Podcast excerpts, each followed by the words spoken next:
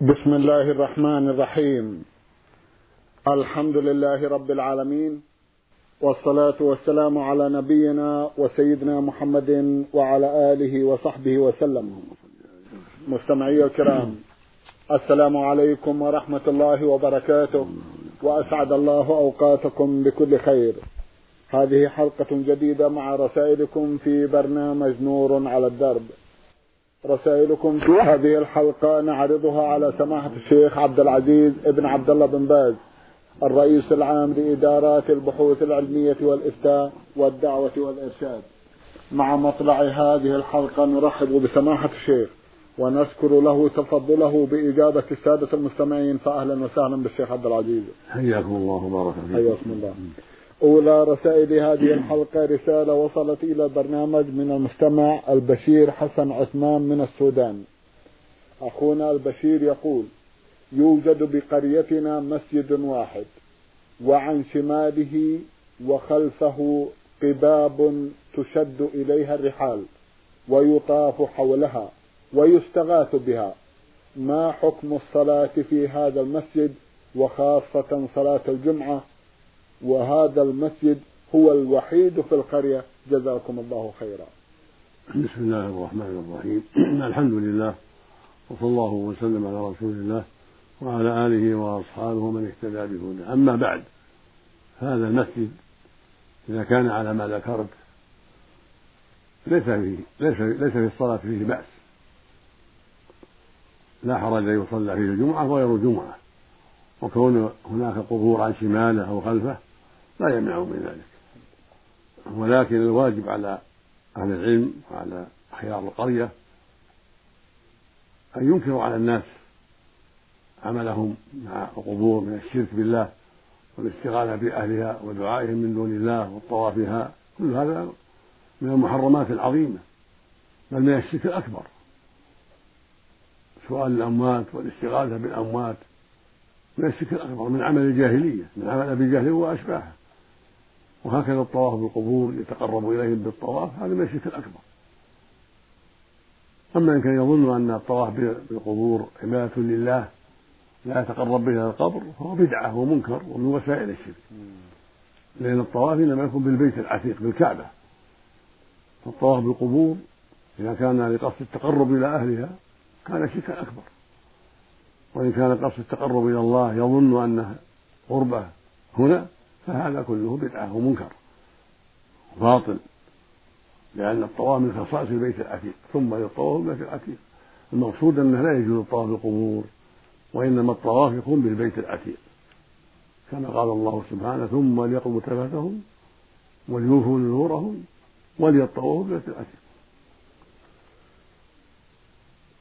والواجب على أهل العلم أينما كانوا أن يعلموا الناس ويرشدوهم ولا سيما في السودان وفي غيرها من البلاد من البلاد التي فيها القبور التي تعبد من دون الله. يجب على أهل العلم أن يعلموهم وينكروا عليهم هذا الشرك العظيم.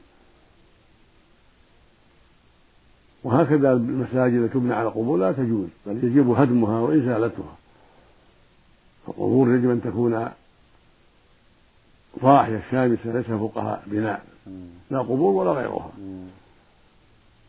يقول النبي صلى الله عليه وسلم لعن الله اليهود والنصارى اتخذوا قبور أنبيائهم مساجد. ولما اخبرت ام سلمه وأم حبيبة رضي الله تعالى عنهما عن كنائس في الحبشة وما فيها من الصور قال عليه الصلاة والسلام أولئك إذا مات فيهم الرجل الصالح بنوا على قبره مسجدا وصوروا فيه الصور أولئك شرار الخلق عند الله. فأخبر أنهم شرار الخلق لأنهم بنوا على القبور واتخذوا عليها صور. وهذا من وسائل العبادة. من وسائل عبادتها من دون الله والشرك بها. فلهذا بين أنه شرار الخلق عليه الصلاة والسلام. وصح عن جابر رضي الله عنه. عن النبي صلى الله عليه وسلم نهى عن تجسس القبور والقعود عليها والبناء عليها. مسلم في الصحيح. فلا يجوز أن يبنى على القبور لا مساجد ولا قباب ولا غيرها. ولا أن تجصص ولا أن تدعى من دون الله ولا يستغاث بأهلها. بل يجب الحذر من ذلك. إنما تزار الزيارة الشرعية للسلام على أهلها والدعاء لهم بالمغفرة والرحمة. فأما البناء عليها أو اتخاذ المساجد عليها أو القباب فهذا كله منكر ومن وسائل الشرك. وأما دعاؤها والاستغاثة بأهلها وطلبه المدد فهذا من الشرك الأكبر. إذا قال يا فلان يا سيدي فلان المدد المدد الغوث الغوث هذا من الشرك الأكبر والعياذ بالله. كما يفعل ذلك عند بعض القبور كقبر البدوي والحسين. في مصر وفي عبد القادر في العراق وغيرها من القبور التي يعبدها الجهالة. فالواجب على أهل العلم أينما كانوا بيان هذا للناس وتحذيرهم من الشرك. والله أخذ على العلماء العهد والميثاق أن يبينوا للناس وأن ينذروهم ويعلموهم. والواجب على العامة أن يسألوا ويتبصروا ويتفقهوا في الدين ولا يغتروا بعادات الآباء والأجداد. الله سبحانه ذم المشركين لما احتجوا بآبائهم حيث قالوا حيث قال الله عنهم إنا وجدنا آباءنا على أمة وإنا على آثارهم مقتدون. ذمهم على هذه الحال. فالواجب على المسلم أن يتبصر في دينه ويتفقه في دينه يتعلم ويتبصر يسأل أهل العلم؟ ولا يحتج بالعادات الجاهلية ولا بعادات الآباء والأجداد التي تخالف شرع الله سبحانه وتعالى. نسأل الله للجميع الهداية. اللهم آمين. جزاكم الله خيرا. سماحة الشيخ تفضلتم وقلتم إن القبور تزار.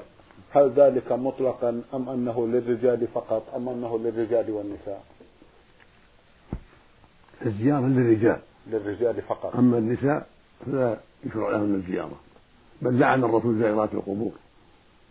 فالواجب على النساء ترك ذلك. لأنهن فتنة. نعم. فالواجب عليهن ترك ما نهى عنه الرسول صلى الله عليه وسلم. وإنما الزيارة للرجال خاصة. يقول صلى الله عليه وسلم زوروا القبور فإنها تذكركم الآخرة. زوروا القبور فإنها تذكركم الآخرة. وكان يزورها صلى الله عليه وسلم ويعلم أصحابه يزوروها.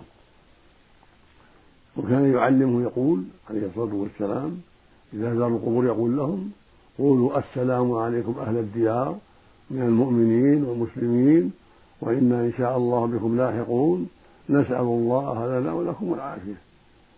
وفي حديث عائشة يرحم الله المستقدمين منا والمستأخرين. اللهم اغفر لأهل بقيع الغرقد.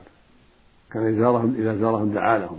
والبقية في المدينة. نعم. مقبرات المدينة. نعم. وقال في الحديث الصحيح لعن زوارات ولعن الرسول زوارات القبور. في الرواية الأخرى لعن زائرات القبور. فالحاصل أن القبور يزورها الرجال للذكرى والترحم على أهلها والدعاء لهم وذكر الموت وذكر الآخرة.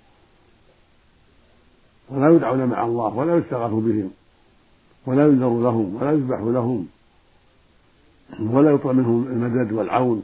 كل هذا لا يجوز بل هو من الشرك الأكبر. أما النساء فلا يزورن القبور لكن الدعاء تدعو لأمواتها في في بيتها في كل مكان لكن لا يزور القبور. تدعو لهم بالمغفرة والرحمة في بيتها وفي مسجدها وفي كل مكان. أما القبور فلا تزار للنساء. نعم. جزاكم الله خيرا. يقول صاحب هذه الرسالة يوجد في هذه القرية مدرسة داخلية للطلبة وبها مسجد تقام به الصلوات الخمس في فترات الدراسة. هل يجوز إقامة الجمعة في مثل هذا المسجد مع العلم بأن الدراسة سوف تتعطل في فترات الإجازات؟ هذا فيه تفصيل نعم. إذا كان المسجد حوله مساجد أخرى. تقام فيها الجمعة لا يجوز أن تقام فيه بل على الطلبة وغيرهم أن يصلوا الجمعة مع الناس في الجوامع الموجودة. أما إذا كان قرية ما فيها جامع قريب بل الجوامع عنها بعيدة في القرى الأخرى فله أن يقيموها في هذا المسجد إذا كان حول المسجد أناس مقيمون. ولو أنهم ثلاثة أكثر إنهم مقيمين مستوطنين نعم. فلهم أن يصلوا الجمعة ومن حضر معهم من الناس من طلبة وغيرهم. إلا إذا كان هناك مسجد قريب يسمعون النداء لا يشق عليهم الذهاب إليه وجب عليهم أن يذهبوا إلى المسجد القريب ويكفي. لكن متى كان متى كانت المساجد بعيدة التي تقام فيها الجمعة ويشق عليهم الذهاب إليها ولا يسمعون النداء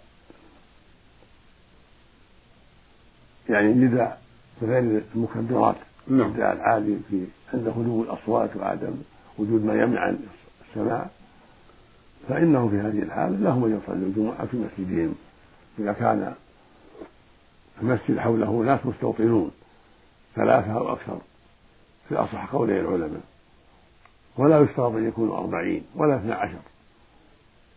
ليس على ليس على هذا الدليل بل متى وجد ثلاثة أو أربعة أو خمسة مستقيمون مستوطنون في البلد فإنهم يصلون الجمعة إذا كان ما عندهم ما حولهم جوامع.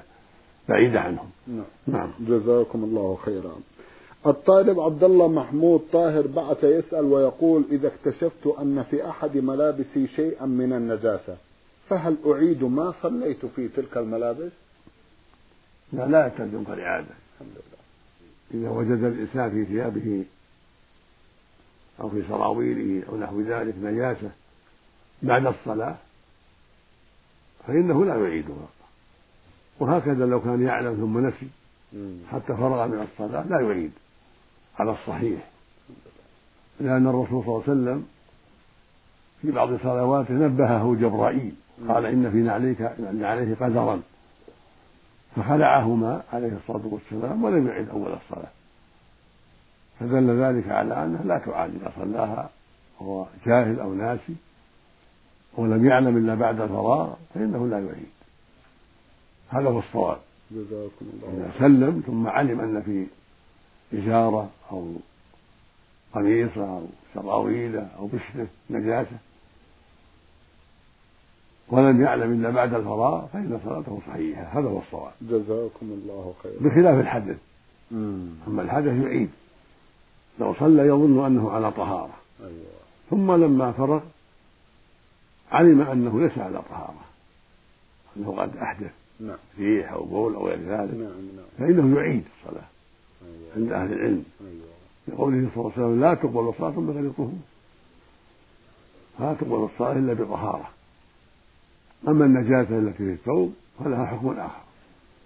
النجاسة في الثوب أو في القلب أو في البشت أو في النعل ونحو ذلك إذا لم يعلم إلا بعد الصلاة صلاته صحيحة. هذا هو المعتمد. نعم. هذا هو الصواب. جزاكم نعم. الله خيرا. ما رأي الدين الإسلامي في الأساليب والطرق السحرية التي تنتشر في بعض الكتب في المكتبات والتي تغري كل شاب بقراءتها والعمل بما فيها وخصوصا أن هناك حديثا شريفا يقول تعلموا السحر ولا تعملوا به فكيف يمكن تعلم السحر وعدم العمل به؟ أرجو الإجابة عن هذا الاستفسار. جزاكم الله خيرا. الكتب التي تعلم السحر يجب إتلافها والقضاء عليها ولا يجوز تعلمها ولا العمل بما فيها. وهذا الحديث الذي ذكره السائل لا أصل له بل هو حديث غير صحيح. تعلموا السحر ولا تعملوا به هذا باطل ما له أصل. هذا الحديث الذي ذكره السائل ليس له أصل. والذي عليه أهل العلم أنه لا يجوز تعلم السحر ولا العمل به. بل يجب الحذر من ذلك لأن تعلمه وتعليمه كفر لأن لا يتوصل إلا بعبادة الشياطين من دون الله والاستغاثة بالجن ونحو ذلك. والله ذكر عن الملكين في سورة البقرة قال سبحانه وما يعلمان من أحد حتى يقولا إنما نهتة فلا تكفر فبين أن تعلمه كفر. وما يعلمان من أحد حتى يقولا إنما نهتة فلا تكفر. فدل ذلك على أن تعلم السحر من أمور الكفر. فالواجب على كل مسلم يحذر ذلك وألا يتعلم كتب السحر وألا يذهب إلى السحرة والكهنة والمنجمين. ولا يجوز سؤالهم ولا تصديقهم. لقول النبي صلى الله عليه وسلم من أتى عرافا فسأله عن شيء لن تقبل له صلاة أربعين ليلة. رواه مسلم في الصحيح. وإن لم يصدقه. من أتى عرافا سأله عن شيء. ولم يقل فصدقه فدل ذلك على أن سؤاله لا يجوز. وتصديقه أكبر في الإثم. فلا يسأله ولا يصدقه. وقال أيضا عليه الصلاة والسلام من أتى كاهنا أو عرافا فصدقه ما يقول فقد كفر بما أنزل على محمد صلى الله عليه وسلم. فلا يجوز إتيان الكهان وهم الذين يدعون علم الغيب ولا العرافون الذين يدعون علم الغيب بمقدمات يدعونها وأشياء يدعونها كل هذا باطل. فلا يجوز سؤالهم ولا يجوز تصديقهم.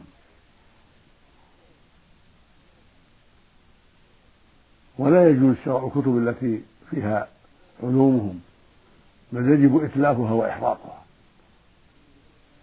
نعم.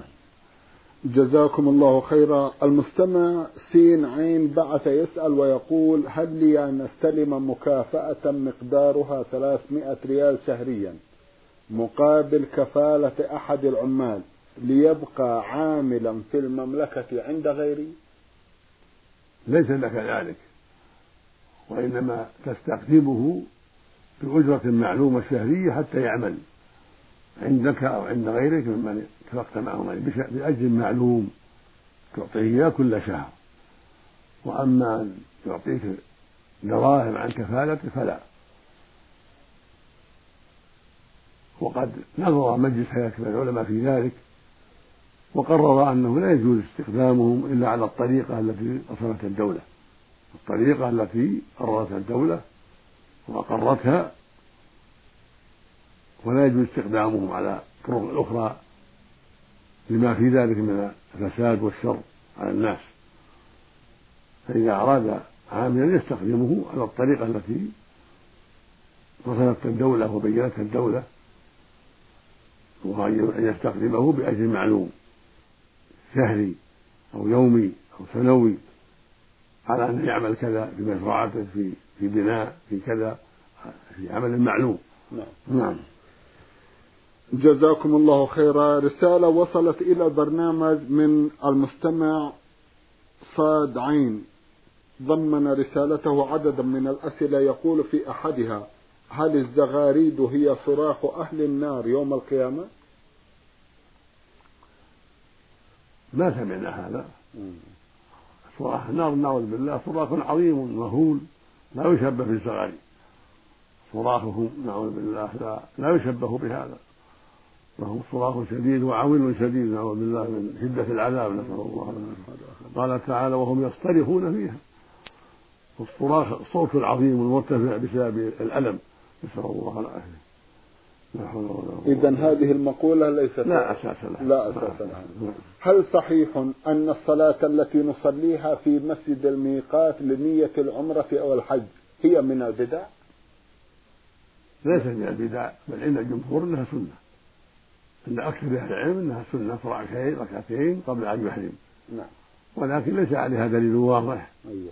بل بعض أهل العلم يراها سنة والأمر فيها واسع وليست بدعة. من توضأ وصلى ركعتين واحرم فلا بأس ومن أحرم بدون ركعتين فلا بأس.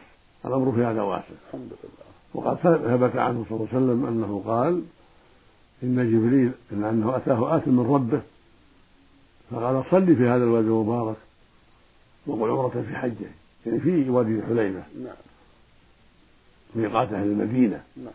فاحتج بهذا بعض أهل العلم على أنه يصلى عند الإحرام. لقوله صلى الله عليه وسلم إن الآتي الذي اتاه من ربه صلي في هذا الوادي المبارك. وقل عمرة في حجة.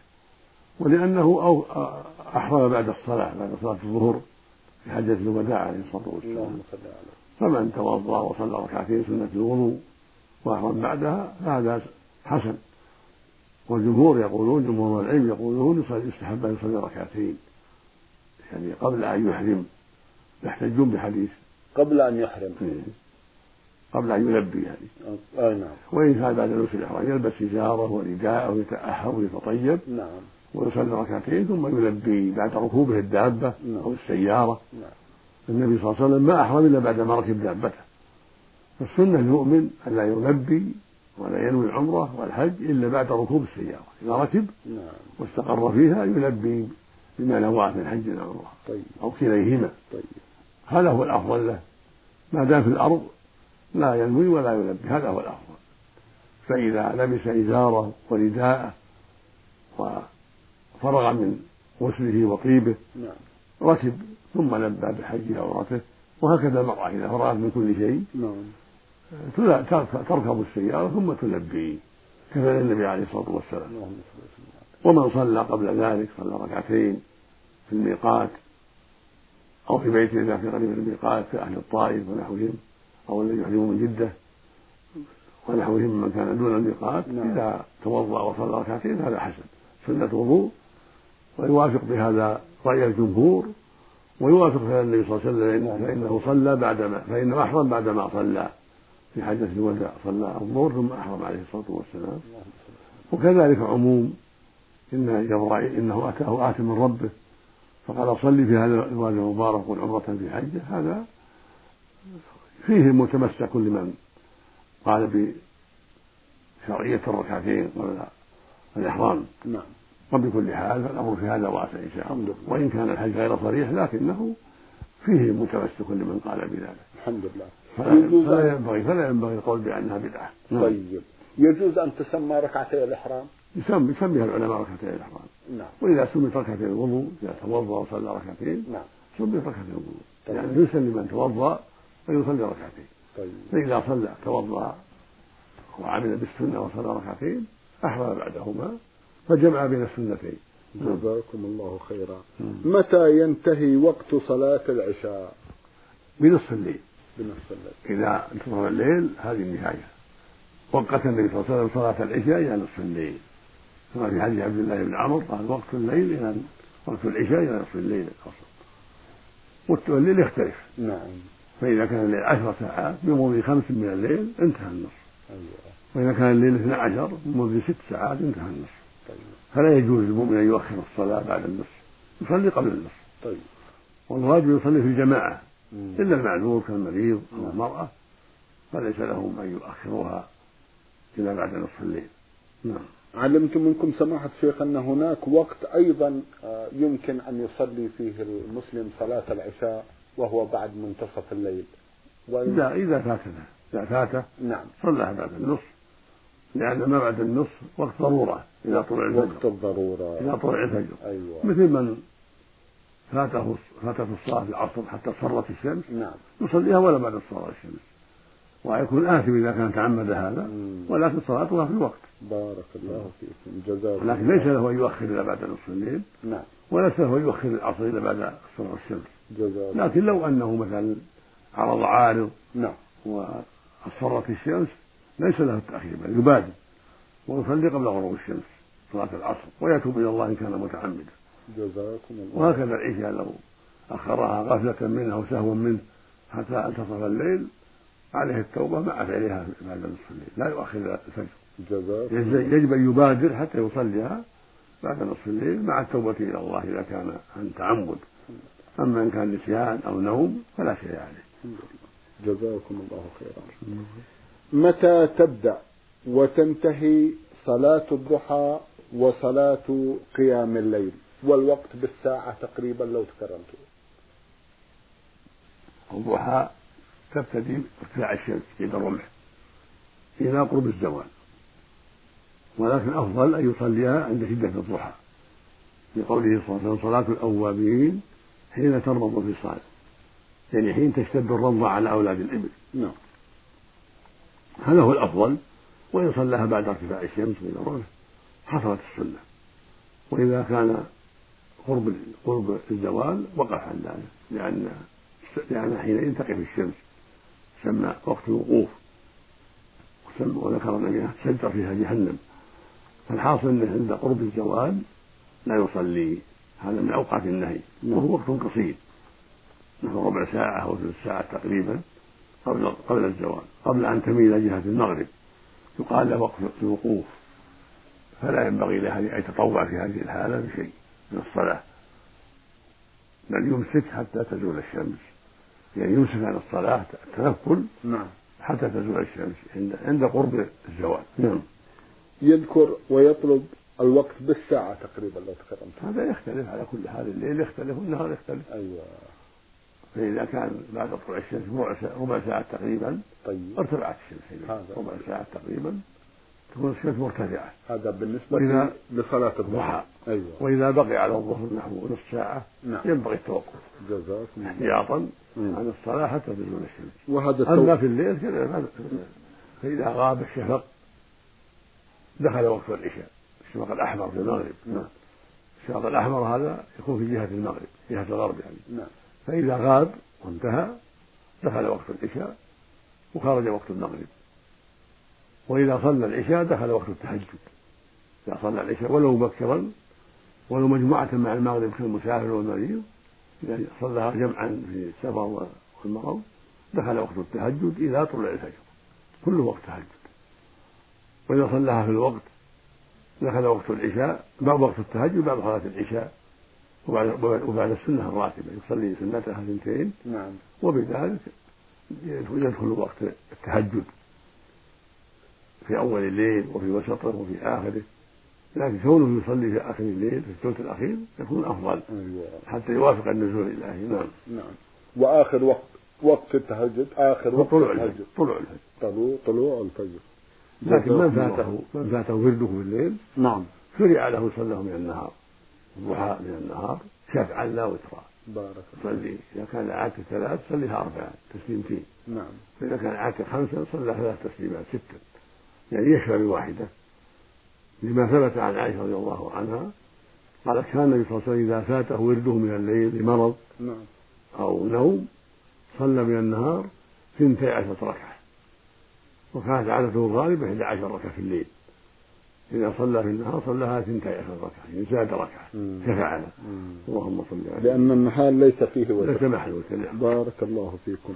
هل الجوائز التي تقدم عن طريق بعض أنواع البضائع حكمها مثل حكم اليانصيب المحرم؟ لأن الجائزة قد تكون عشر ألاف ريال لمن حالفه الحظ وقد اشترى تلك البضاعة بريال واحد مثلا. هذا من القمار ما يجوز قمار القمار ما يصير مم. إذا كان يجعل جائزة لمن حصل الرقم الفلاني. هذا من القمار نعم. نعم. نعم.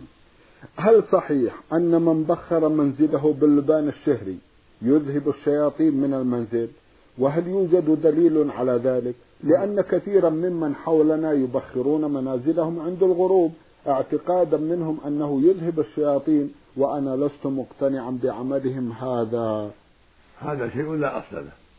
وإنما يذهب الشياطين ذكر الله والتعوذ بكلمات الله التامات من شر ما خلق. هكذا أخبر النبي صلى الله عليه وسلم. يقول صلى الله عليه وسلم من نزل منزلا فقال أعوذ بكلمات الله التامات من شر ما خلق. لم يضره شيء حتى يرتحل من مثله ذلك. وقال إذا دخل الإنسان منزلة مساء وقال بسم الله قال الشيطان لا مبيت.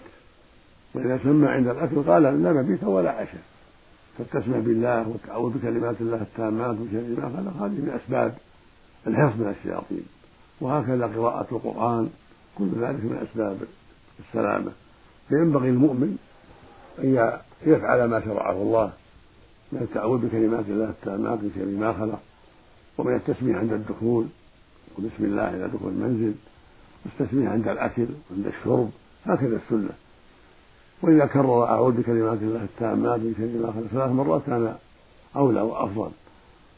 كذلك يقول بسم الله الذي لا يضر مع اسمه شيء في الأرض ولا في السماء وهو السميع ثلاث مرات صباحا ومساء هذا من أسباب السلام من كل شر. بسم الله الذي لا يضر مع اسمه شيء في الأرض ولا في السماء وهو السميع ثلاث مرات صباحا ومساء وهكذا أعوذ بكلمات الله التامات من شر ما خلق إذا قالها لم يضره شيء حتى يرتحل مثل ذلك وإن كر ثلاثة فهو أولى وأكمل كما جاء في بعض الروايات عن النبي صلى الله عليه وسلم. فالحاصل أن هذه التعوذات وهذه الأذكار هي التي يقي الله بها العبد من شر الشياطين ومن كل ما يضره. أما المخبور الذي ذكره السائل فلا أصل له. جزاكم الله خيرا. سماحة الشيخ في الختام أتوجه لكم بالشكر الجزيل بعد شكر الله سبحانه وتعالى على تفضلكم بإجابة السادة المستمعين وآمل أن يتجدد اللقاء وأنتم على خير. نسأل الله يوفق الجميع نعم. اللهم آمين. مستمعي الكرام كان لقاؤنا في هذه الحلقة مع سماحة الشيخ عبد العزيز ابن عبد الله بن باز الرئيس العام لإدارات البحوث العلمية والإفتاء والدعوة والإرشاد. شكرا لمتابعتكم وإلى الملتقى. وسلام الله عليكم ورحمته وبركاته.